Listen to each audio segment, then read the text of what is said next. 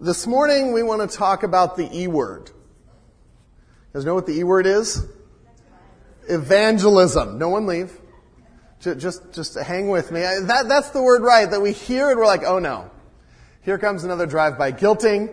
Here comes uh, uh, another time where the Holy Spirit's working on my heart. And, and you know what? I hope the Holy Spirit works on our hearts this morning.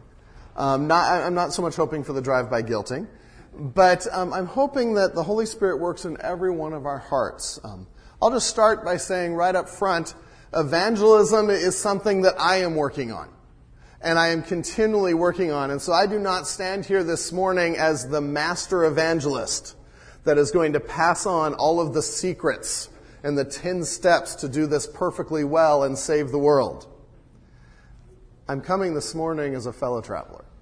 And as someone that is, is challenged by God's word, as someone that is challenged to move beyond my comfort and to do this because this is what God wants us to do. And so that's the, the spirit that I, I come this morning in. And um, we're in this together. And this is our mission together. I want to start with a question this morning. Um, how many of you know Jesus as your Savior? Okay, lots of hands, which praise God. That's, that's what I love to see in a church. I want you to think for a moment back to when you came to faith in Christ. When you accepted Christ as your Savior, what were some of the events or circumstances around that? And we're not going to spend the next 45 minutes sharing testimonies. I'm just going to give, give some questions and look for show of hands. But if you think of how, how many of you came to Christ through maybe a um, evangelistic meeting, Billy Graham crusade, Greg Laurie, something like that? Okay, a couple of you did. Anyone come to Christ just because you found a Bible and picked it up and were reading through it? You know, I've heard stories like that. Anyone there? Okay, no one there. Um, anyone come to Christ because of a loss or a crisis in your life drove you to seek God? A few hands there. Anyone come to Christ because a friend or a relative told you about Christ and led you to the Lord? You guys looking around? Over 50%. The others were all 2 or 3%. I was just curious. I, you know, I have studies that I could have presented and different books have done studies. I wanted to do our own study and just say, okay, in our congregation of 200, what's the mix? Over 50% of you came to Christ because of a person. Because someone told you the incredibly great news of the gospel. Think about that and keep that in mind as we come to this topic this morning. Because the question that we want to pose as we talk about evangelism is will we be that person in someone else's life? Will I be that person who most of you accepted Christ through that method? Will I be that person that shares the good news with someone else? That overcomes some of the barriers to sharing that good news? Just by, by way of context and background, last week we started talking about the church and we talked about why I love God's church and it's the most incredible place to be and an organization to be part of or community to be part of. But one of the things we spent half of our time last week talking about is what is the mission of the church? What is God's heart for the church? Why did he leave the church behind when he ascended to heaven and said, I'm coming back? What did he leave the church to do? And the church's mission we talked about last week, and I've expanded it just a tad, but continue Christ's work by making disciples for Him, by sharing the gospel and training others to follow Christ to His glory. And we saw from the Great Commission in Matthew 28 and, and, and the other commissions that Jesus gave at the end of His life and then the teaching throughout the rest of the New Testament. We have a mission. We have a job and it's to make disciples. Win people to Christ, train them to follow Him. And that's our marching orders. And so, if that's our grand mission, and we reflect that in our church's vision statement, in the purpose portion of that, the second half, we say that we are building Christ-focused families. Why? That disciple their communities for Him. And so right in our vision statement, what are we about? We are about making disciples. Because that's what Jesus said we're to be about. And so that's our, our mission. Over the next few weeks, I want to break that down a little bit what does it look like to make disciples? What does a disciple look like? What are different areas of life that a disciple will practice? Will, will be, how can we be about what Christ is about? And we have four foundational values or elements of, of what it means to be a disciple, of what it means to minister here at Village Bible Church, and all of our ministries um, come to bear on these core values. Those four core values are outreach, community, spiritual growth, and ministry. And so many, so much of what we do, well, everything we do fits somewhere within those, and all of those to the glory of God. And so for the next few weeks, we want to take each of these. And it's been a number of years since we've taken each of these and, and studied them. And so today, we want to look at outreach. So, okay, what does it mean to be about outreach, personally and as a church? And we have to, to define some things before we go on, because outreach can mean a lot of things. Some people think outreach is just waving at someone as they pass by the street, on the street. That's not outreach. That may be part of outreach. That's part of being friendly, but that is, isn't the extent of outreach. A, a working definition that I have for outreach in your notes is proclaiming the gospel to the lost, starting at home and continuing to all the world. Proclaiming the gospel to the lost, starting at home and continuing to all the world. In Acts 1 8, as, as Christ is giving instructions to his disciples, he says, But you will receive power when the Holy Spirit has come upon you, and you will be my witnesses in Jerusalem and in all Judea and Samaria and to the end of the earth. And he gives a strategy there, but his goal is that we're to make disciples to be witnesses to the entire world, starting at home and spreading out. Now, as we think about it in the church, we've, we've split outreach into two categories.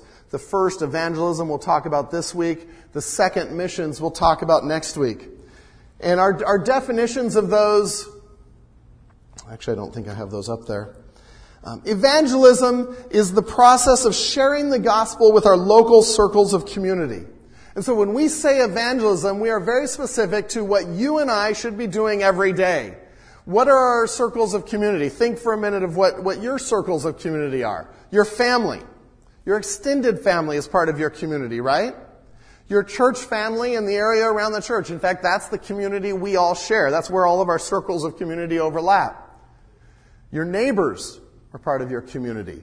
And so if you picture a Google map, picture the little circles the church and your neighborhood. Maybe picture a circle where you go to work. That's part of your community. Who do you touch on a daily or weekly basis? Who do you come in contact with? That's part of evangelism. Those are part of our responsibility to share the gospel at home. And then missions, the second aspect of that is then going beyond our local communities. It's sending and going to bring the gospel to the lost world beyond our local community. They're both outreach. They're both part of our call to share the gospel with a lost and dying world. But thinking of them separately can help us give some, some pointers and give some ideas for how do we do each of these because they function a little differently. But the end result is this. The world is dying and we have the answer. Think about that for a minute. The world is dying and God, through Jesus Christ, has given us the answer. That is pretty awesome. But it's a sobering responsibility as well. And so we come this morning to outreach, and specifically to evangelism. Turn in your Bibles to 2 Corinthians 5 18 through 20. And we'll be looking at a lot of verses this morning, and a lot of verses we won't look at, but they're in your notes that you can look at this week. We invite you to do that. If you don't have a Bible with you, there should be one under the chair. Um, every other chair has a Bible under there. Encourage you to take that out and follow along. If you don't own a Bible, please keep that one as our gift to you and, and take it home and, and study about our Lord and Savior. But 2 Corinthians 5, 18 through 20 is really one of our key verses on evangelism, our responsibility to our circles of community. And it reads this, All this is from God, who through Christ reconciled us to himself and gave us the ministry of reconciliation.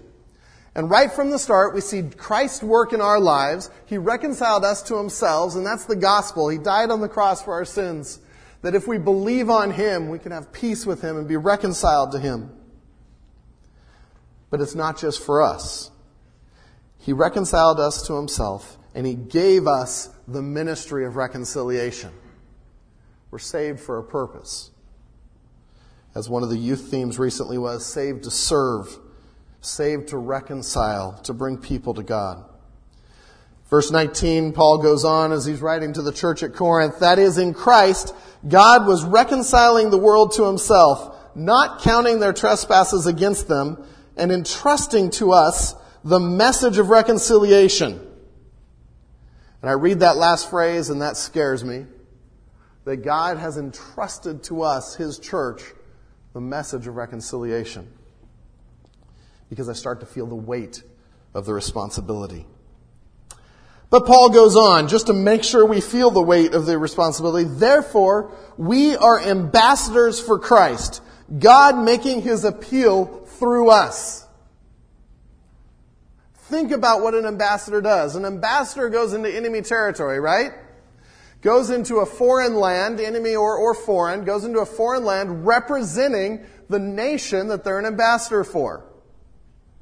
You and I are in a foreign land. We are aliens and strangers here because our home isn't here. Our home is in heaven, kingdom of God. We're aliens and strangers here, but we are ambassadors for Christ, called to stay here and, and declare Christ to this world. To make an appeal. And that's helpful for understanding evangelism as well. It's not just, oh, I'm going to live a good life. It's about making an appeal. It's about calling people to action, to a decision. Then Paul says, We implore you on behalf of Christ, be reconciled to God. We could go into that a lot more. In fact, we have in past sermons. But today I want to focus a little bit of a different direction and say, okay, that's evangelism, and we've talked a lot about the, the Great Commission and what our mission is, and that we are disciples on mission. But this morning I want to ask the question why don't we? What gets in the way of sharing the gospel? I'm calling them barriers to evangelism. Anyone have any barriers to evangelism? You don't have to tell me what they are, but anyone have any barriers, things that make it hard to evangelize? Yeah, I do. As I'm, as I'm going through this list, some, some of these are just, okay, this is what I struggle with. This is what I think about. And we have these barriers to doing what God has called us to do. And it's like a, a, a, a, barricade in the road, and, and we think we can't pass, and God is asking us to pass, and it creates this tension. It creates guilt. It creates people running for the door when the pastor talks about evangelism. And we have these deep seated barriers that sometimes we're not even aware of that hinder our ability to obey and hinder our ability to, to continue Christ's work here on earth. So this morning I like to talk. Let's just talk about them. Be honest with some of them, talk about some, some ways to overcome some of them, and, and we'll just sort of touch on eight of them this morning. And, and we'll briefly go through them, not looking for a whole sermon on each one, but maybe to challenge and at least bring to awareness what some of our, our barriers are. First barrier to evangelism that I have is we struggle to believe the urgency. We struggle to believe the urgency.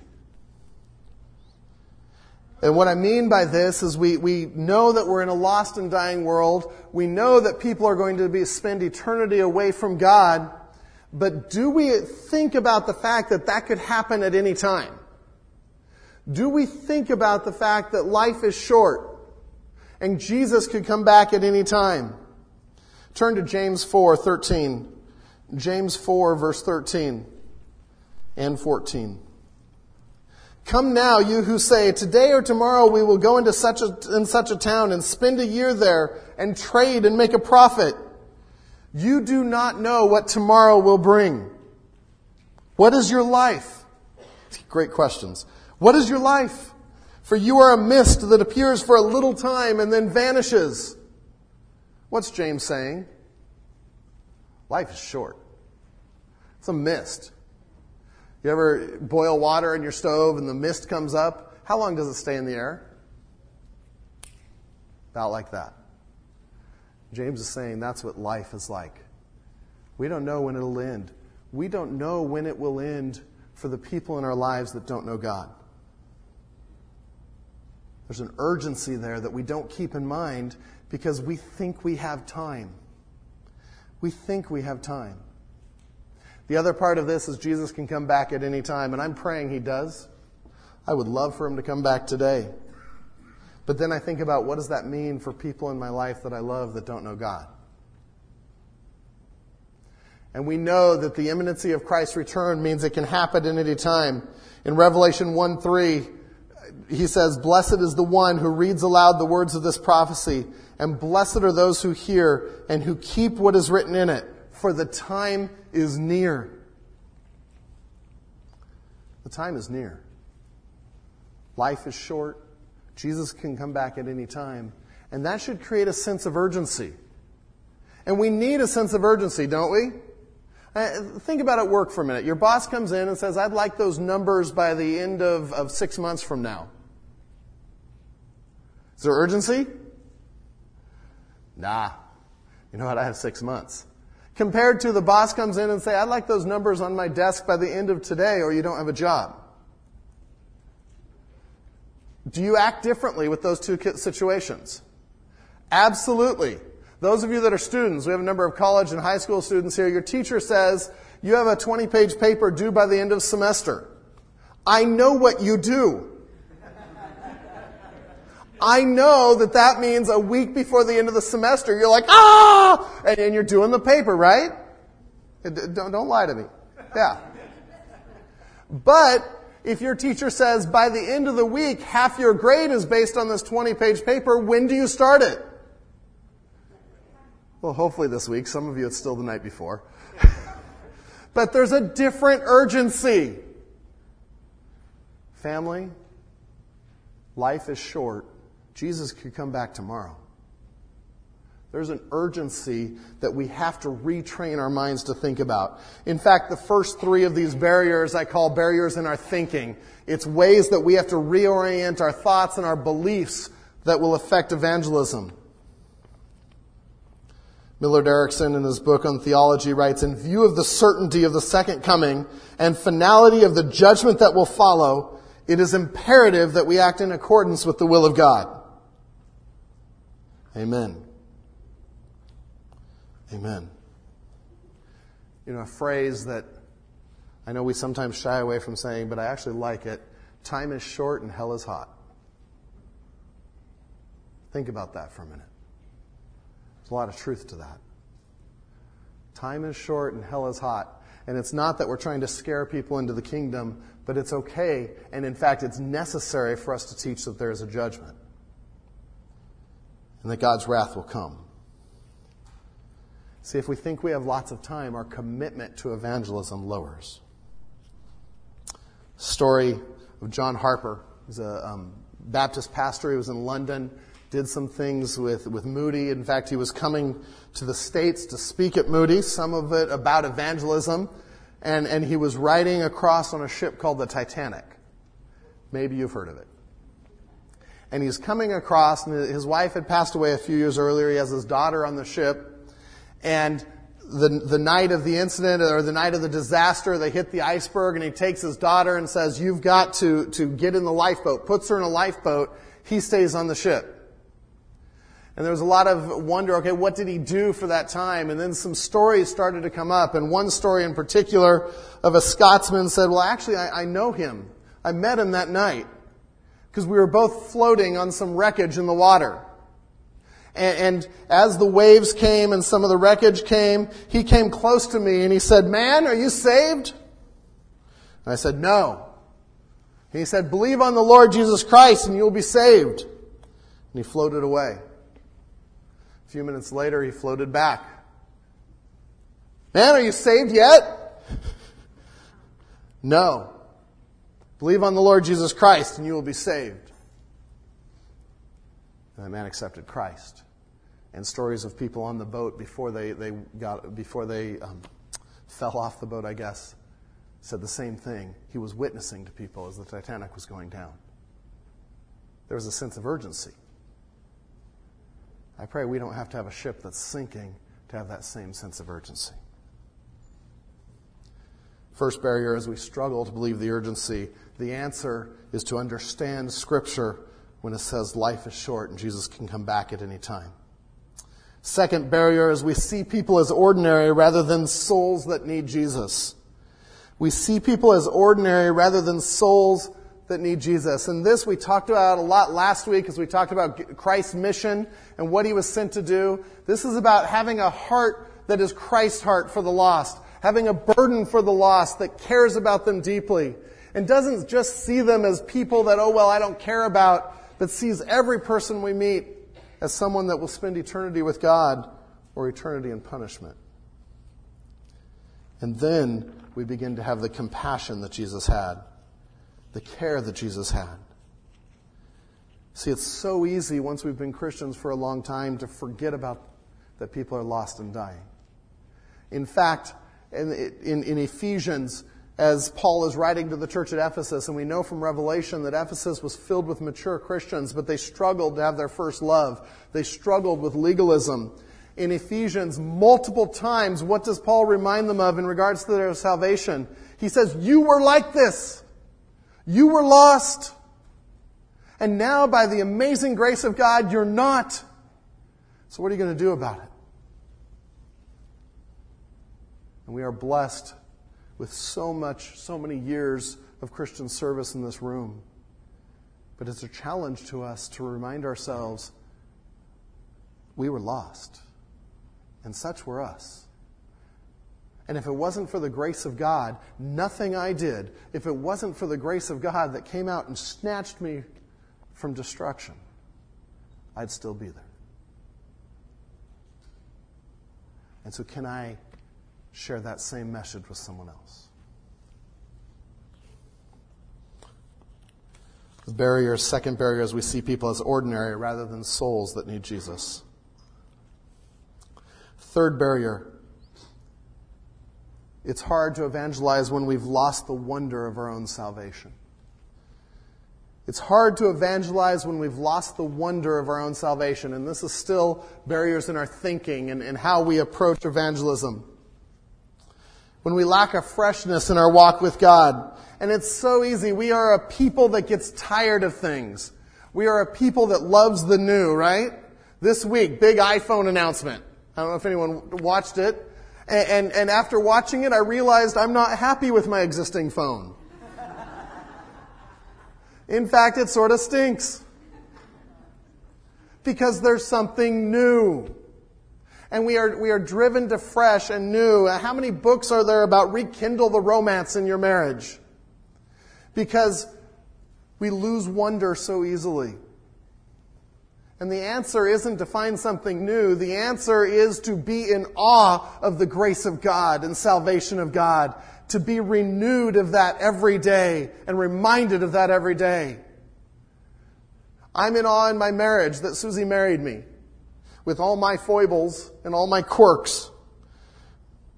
But I'm even more in awe that God saved me while I was a wretch, while I was a sinner, while I was in rebellion to Him.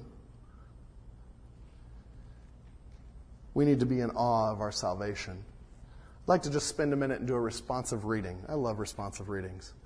And I have some verses up here to remind ourselves. Let's see if this, and I'll read the first verse and um, then, as a congregation, if you can read the second verse 2 Corinthians 5 17 and 21. Therefore, if anyone is in Christ, he is a new creature, cre- creation. The old has passed away. Behold, the new has come.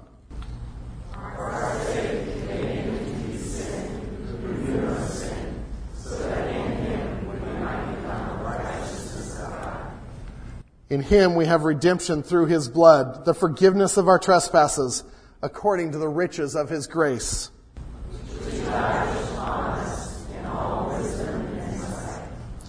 For there is one God, and there is one mediator between God and men, the man Christ Jesus.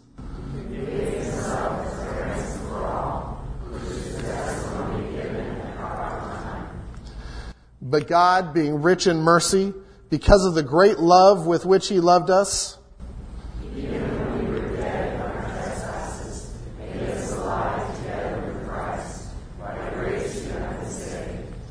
And raised us up with him and seated us with him in the heavenly places in Christ Jesus.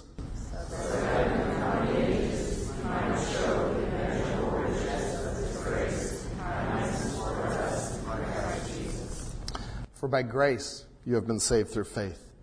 This is not your own doing, it is the gift of God, not a result of works, so that no one may boast.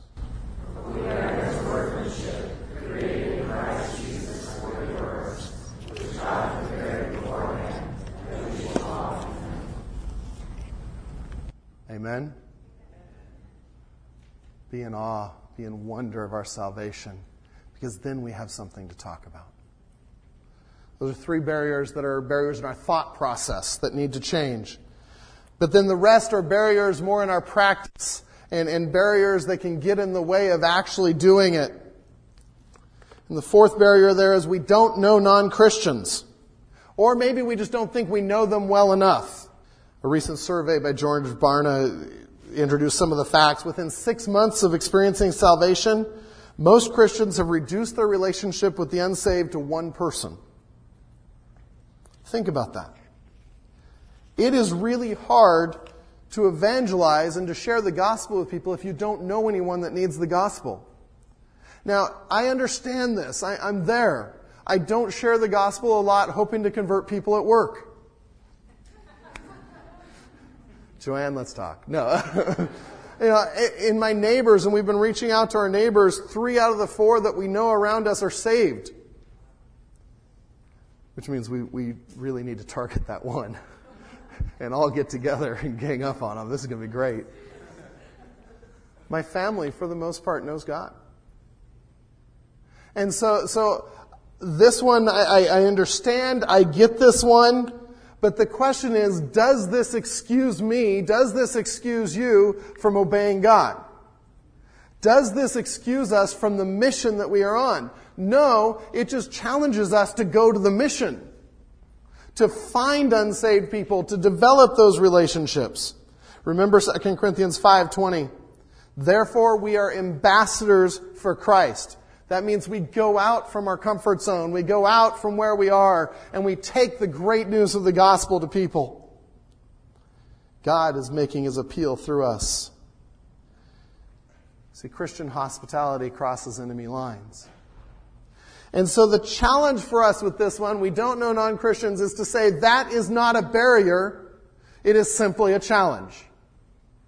And I am going to find non Christians in my life. I am going to make sure I know people that need the gospel.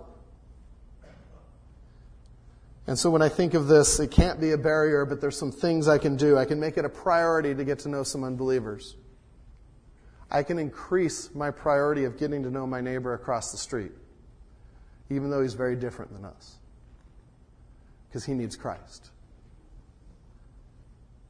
Make it a priority to get to know some unbelievers. Write them down, list them, and then start to pray for them daily. If you don't know them well enough, pray that God will give you opportunities to know them better. And then look for those opportunities. Plan for those opportunities. Like 1 Peter 3:15 says, always be prepared to give uh, make a defense to anyone who asks the reason. You know, a great way to do this is to show hospitality, to invite people into our homes. And we talked about that a little bit at Memorial Day when we talked about the barbecues.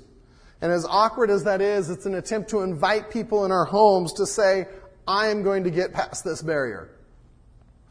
I'm going to make sure I know some non Christians. Now, if we do this, we need to cultivate genuine relationships with them. People know when they're a project, right? Call them up, say, Oh, thanks for talking. Now I can check you off my list. No, we would never say that. But we think that and people know that we need to cultivate genuine relationships with them, genuine friendships that requires us opening up a little bit. Maybe opening up with our hearts, with our lives, with some of our struggles, and sharing how Christ is helping us with those. If we're going to make the kind of relationships that make a difference to the lost, they have to be genuine and real. And that opens the door for us to share Christ. You know, be interested in them. What do they like? But don't let this be a barrier. We're ambassadors going into a foreign land that acknowledges the barrier and says your job is to get past it. The next barrier that we have is it's uncomfortable fear. And I would bet most feel this and most struggle with this. We worry about what people will think, especially in a culture of tolerance and in a postmodern culture where it is looked down on to question anyone, to have an absolute truth, to, to tell them, if you don't know Christ, you're going to hell. And the only way to spend eternity with Christ is to believe on Him, repent, and trust Him with our lives. That's not an easy message. When Jesus said, I am the way, the truth, and the life, no one comes to the Father except through me, that was very intolerant. There was one way, and only one way. That's our message. But we can't let a fear of being uncomfortable and a fear of what others will think stop us. And, and one of the ways we get past this, and, and one of the things I think that feeds it, is we think it's all about us. So we get past it by realizing the gospel is about the Holy Spirit. It's about the power of God. In Romans 1, Paul is talking to the church at Rome and he's talking about people that have walked or that are resistant to the truth. And Paul says this, For I am not ashamed of the gospel. Catch that? For I am not ashamed of the gospel. Shame is not a barrier that's valid. Shame is about me. This is about Christ. And Paul says, For I am not ashamed of the gospel. Why? For it is the power of God to salvation. To everyone who believes, to the Jew first and to the Greek. Where does it put the power? In the gospel, in the message, in God. It's not about whether I can convince this person. I'm just to be the ambassador and try and let the power of God move, move mightily. And so when I give in to I'm, I'm fearful, I'm worried about what others think, I'm uncomfortable, I'm actually struggling with whether I believe the gospel is powerful, whether I believe it's, it's God's message. And that's convicting. It's why Jesus, even in the Great Commission, at the end of it said, And behold, I am with you always to the end of the age. A reminder that He's the one that is assisting and, and empowering. You know, some other ways that this, this barrier comes out is sometimes uh, in timing. We want to wait for the perfect time. We're afraid to mess up. But you know what? I'd, I'd rather you mess up sharing the gospel and share the gospel than to never share it at all. Because the Holy Spirit can use that. Paul himself, and, and Pastor Andrew mentioned this this morning, Paul himself in Ephesians 6, 18, through 20 says, praying at all times in the Spirit with all prayer and supplication. To that end, keep alert with all perseverance, making supplication for all the saints. And then he says what to pray for him about. And also for me, that words may be given me in opening my mouth boldly to proclaim the mystery of the gospel, for which I am an ambassador in chains, that I may declare it boldly as I ought to speak. Paul needed prayer for boldness that he would get past his discomfort and be on mission for Christ. And if Paul has to pray that, man, we have to pray that. Lord, give me courage. Give me strength to present the truth that Jesus is the only way of salvation. It's hard. You know, some of, some of this conversation with discomfort you know, some of what we try to do is, okay, how can we turn a conversation to God? And there, there's all kinds of ways we can do that, and I, I have a list of them, and maybe I'll put them on, on Facebook about just asking some general questions. But, if, but, but one of the, the books I was reading hit me, and it said, we don't necessarily have to make a transition into the gospel. Because our normal way of communicating isn't about transitions. Let me explain this with a silly example, okay? You know, we're all in here. Did any of you, um, as you're walking in, did any of you see the sky?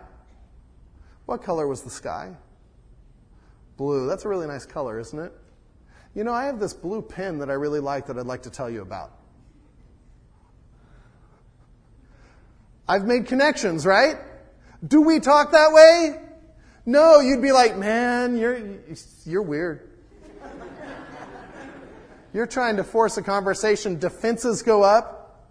What do we do? We just jump into things. Uh, we, we actually talk in a fairly random way, if you think about it. If I go up to someone, I might say, hey, I got this great cool blue pen. What do you think? Now, nobody thinks I'm weird then.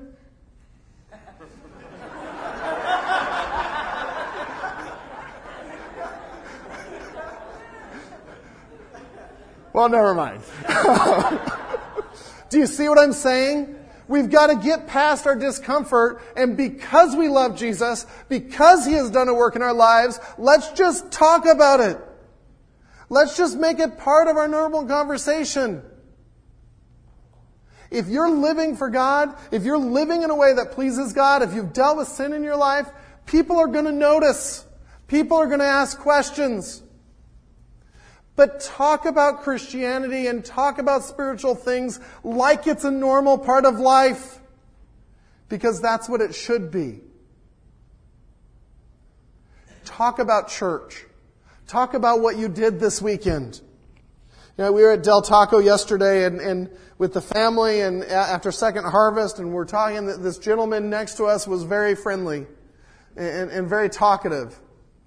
And, and so we're talking to him and the subject of baseball came up. He was wearing a USC shirt. I know that's not baseball, but sports came up. And he's, he's like, You guys root for the Angels, right?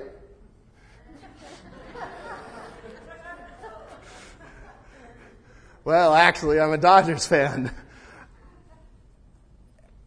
but you know, most of the people at my church are Angels fans.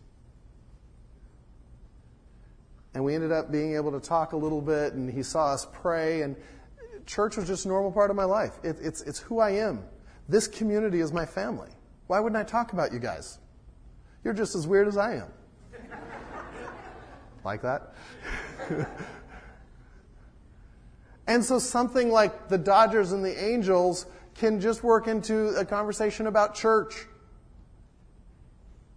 Now, that still has to go somewhere. That's not the gospel, but it's a step toward that.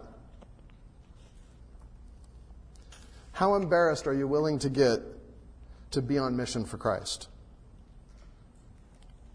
Remember the commercial a while back about talking to your kids about drugs? It was like, parents, it's hard to do. You just got to do it. It's that important. Whether someone spends eternity with Christ or apart from Christ is even more important. You just got to do it. And I'm talking to myself as much as anyone here.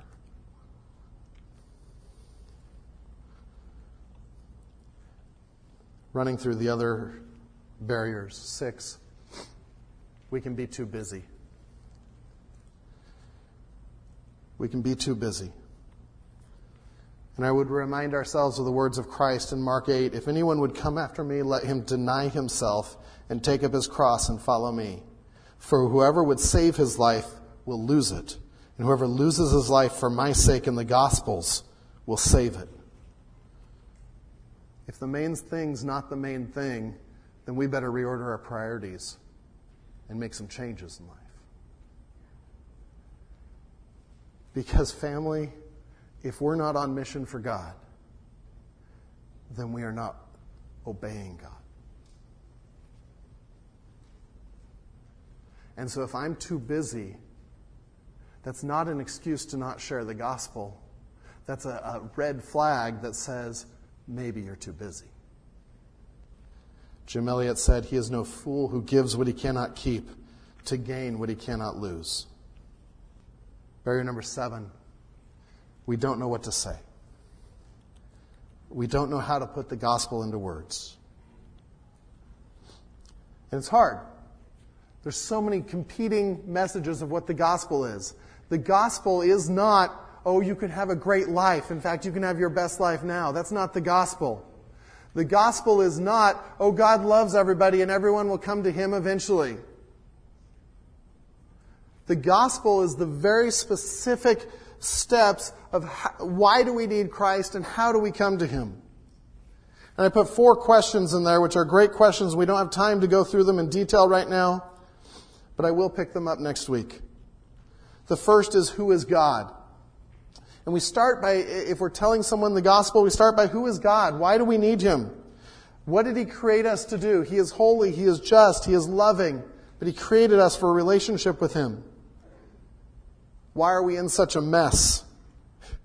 I love that way of putting it. Uh, it takes the Christianese out of it. Why is this world a mess? Everyone will agree this world's a mess. It's because we've willfully sinned against God. What did Christ do? And that's where we lead them through the work of Christ on the cross, that he died in our place as payment for our sins to satisfy his wrath. And finally, how do we get back to God? We must acknowledge our sins, repent, and believe on the Lord Jesus Christ and be saved, and follow him with our life. If we don't do that, we are not saved. That's the gospel. Can you remember those four things? That's what we need to share. That's what changes lives and brings people into the kingdom. You know, sometimes I've heard the, the quote a lot preach the gospel when necessary, use words. No. No. It's always necessary to use words. It's always necessary to speak truth.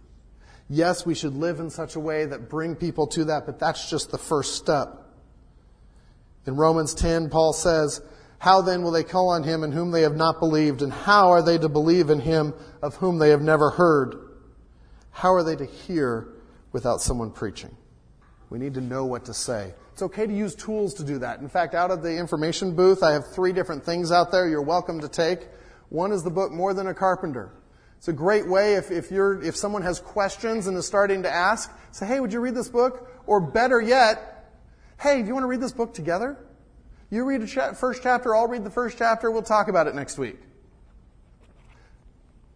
Mack Stiles, who wrote a book called Evangelism, said one of the most effective ways he's been able to bring people into the kingdom is by doing Bible studies with them. I'm like, with an unbeliever? What? He says, Hey, you want to find out about spiritual truth together? Let's study the book of Mark. Let's study a book like this together. And people are accepting Christ all over the place. Another track we have out there called What is the Gospel? Explain these four things in more detail and give some of the verses. Another tool out there is called Two Ways to Live. It's another track. Great thing to go through with somebody. And you can talk through the gospel with them. Use tools. If we don't know what to say, that is not an excuse to not evangelize. It means I better figure out what to say and I better, better figure out what tools I need to, to use. Because people need the Lord. Finally, the last one, we think a barrier of evangelism. We think that because the church does evangelism, that I've done evangelism. Should we have programs like Awana? Absolutely. Should we do things like Second Harvest that are opening doors for the gospel and bringing people in to hear the gospel? Absolutely. Does that count for your responsibility to be on mission for Christ? Well, it's part of it, but that doesn't mean we've checked it off and now I don't have to share Christ with anyone else. Woohoo! We each have a personal responsibility.